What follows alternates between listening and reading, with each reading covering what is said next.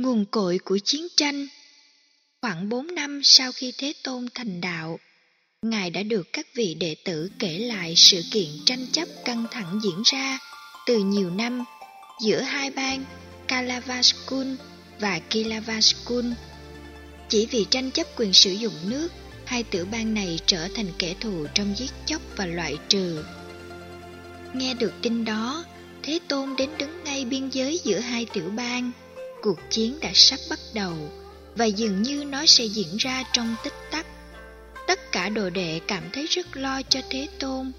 Nếu không may cuộc chiến diễn ra, thì mạng sống của Thế Tôn chưa chắc được đảm bảo.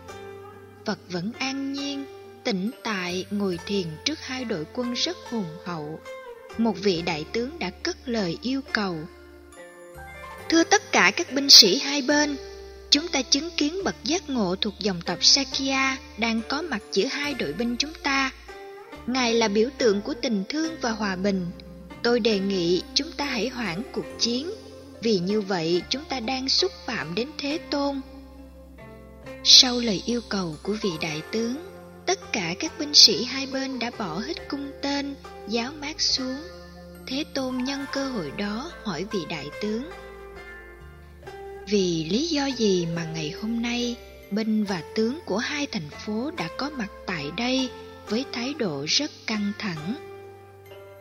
Tất cả các binh sĩ đều trả lời, chúng tôi có mặt tại đây là để chiến tranh.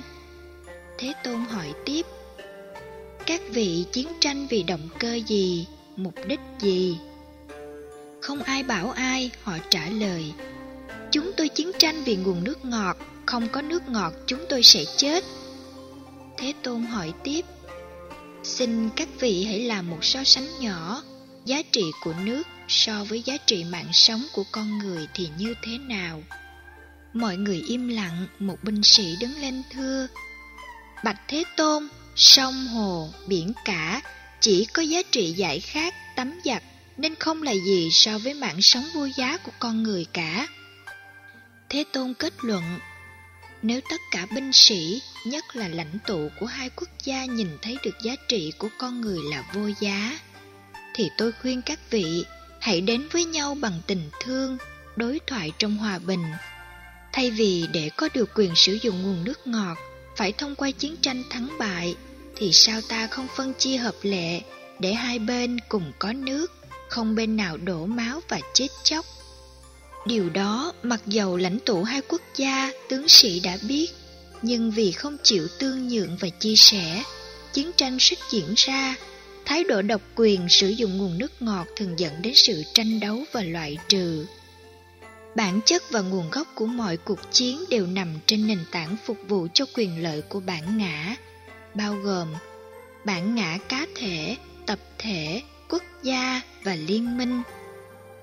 Một khi con người đặt nặng vấn đề bản ngã về quyền lợi riêng thì không ai chịu nhường bước cho ai.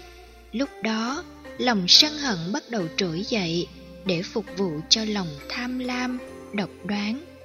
Lòng tham bảo hộ cho lòng sân hận và sân hận diễn ra một cách khốc liệt để chiến thắng của lòng tham về mình.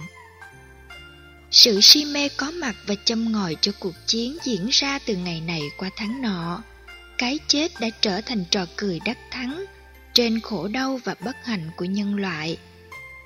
Kiến thức về hòa bình ai cũng có, nhưng làm thế nào để kiến thức hòa bình đó trở thành thực tại hẳn đòi hỏi đến chiều sâu của nhận thức và hiểu biết. Chất liệu và từ trường của lòng từ bi Thế Tôn rất sâu rộng.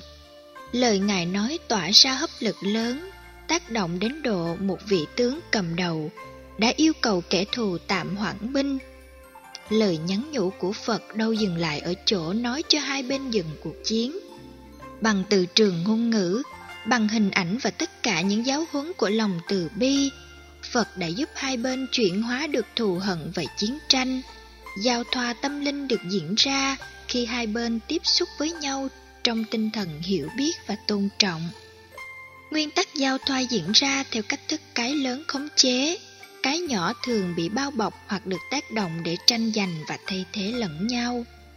Từ trường từ bi của Thế Tôn quá lớn, tỏa trùm ra khắp chiến trường, và thẩm thấu vào dòng cảm xúc sân hận của những kẻ thù có mặt trên trận chiến ngày hôm đó.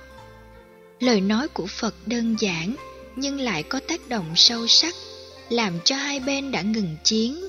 Như vậy, thay vì thôn tính một quốc gia, biến đất nước khác trở thành thuộc địa, phục vụ cho quyền lợi kinh tế, thì Thế Tôn dạy tất cả các quân tham chiến hãy nghĩ đến sự tương nhượng lẫn nhau vì lợi ích của hai phía.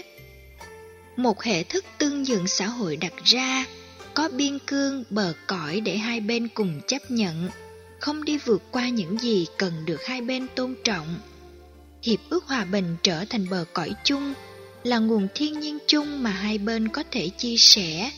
Khế ước xã hội đó là một trong những nỗ lực quan trọng.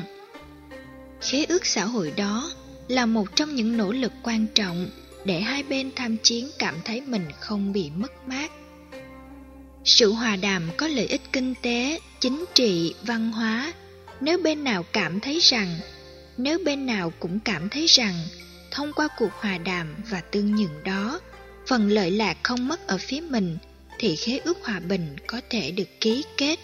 Thế Tôn không đứng về một phía nào, dù Ngài sinh ra tại Ca Tỳ La Vệ, nhưng những lời dạy của Ngài về hòa bình không phục vụ riêng cho dân tộc Sakya. Mỗi khi chiến tranh diễn ra, giết chóc bắt đầu có mặt, tàn phá gieo rắc khắp mọi nơi, thì khổ đau có thể 50 năm sau chưa chắc đã phục hồi được. Cho nên, lòng từ bi phải được xem như yếu tố quan trọng, và sự sống con người phải được đặt trên nền tảng của mọi cuộc hòa đàm. Các khế ước về hòa bình thế giới thường đặt trên quyền lợi của đôi bên. Nếu một bên có tham vọng giành quyền lợi về phía mình quá nhiều, thì hòa đàm đó khó có thể dẫn đến sự tương nhượng để hai bên được lợi lạc. Câu chuyện tranh giành nước còn cho thấy rằng bản chất của cuộc chiến nằm ở sự tranh chấp về quyền lợi kinh tế, chính trị, văn hóa, quân sự và nhiều phương diện khác. Nó có thể núp bóng và thay đổi dạng dưới nhiều chủ nghĩa và học thuyết phải thận trọng để thấy rõ được mặt mũi của các hạt giống chiến tranh đang nằm dưới hình thức giành quyền lợi dân tộc về quyền cai trị hoặc các phương diện. Cái gì có quyền lợi là nơi đó có chiến tranh, cái gì có tranh chấp là nơi đó có hận thù, tổn thương tình hữu nghị và tình huynh đệ. Chiến tranh là kẻ thù của hòa bình, cũng là kẻ thù của hạnh phúc. Trong kinh Trung Bộ, đặc biệt bài kinh thứ 13, Đức Phật xác định chỉ vì quyền lợi và tranh chấp về quyền lợi, vua trở thành kẻ thù của vua, Bà La Môn trở thành kẻ thù của Bà La Môn, các thương gia trở thành đối thủ của thương gia, những người làm công trở thành kẻ thù của nhau.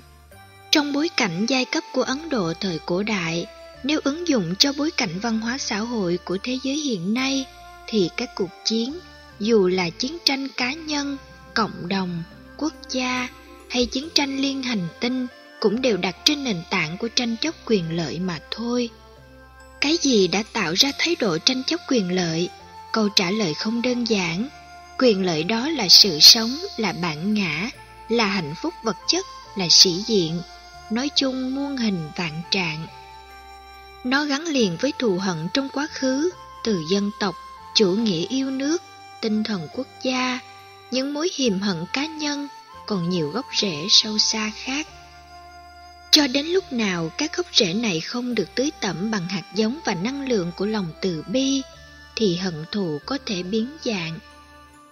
Nếu không còn là chiến tranh của vũ khí hạt nhân, giết người hàng loạt, thì cũng thể hiện dưới chiến tranh ý thức hệ, du kích, bạo động, tự sát, biểu tình, nhiều hình thái khác nhau. Lúc nào những chiến tranh vẫn còn có mặt thì hòa bình chỉ là trò đùa của nhân quyền. Các nhà hoạt động vì hòa bình thế giới luôn thừa nhận rằng những lời Phật dạy có chiều sâu, có khả năng giúp ta nhận diện được gốc rễ và giải quyết chiến tranh một cách an toàn. Khi lòng từ bi chưa được gieo rắc, thì hận thù vẫn còn đang có mặt, và lúc đó chiến tranh vẫn tiếp tục được diễn ra.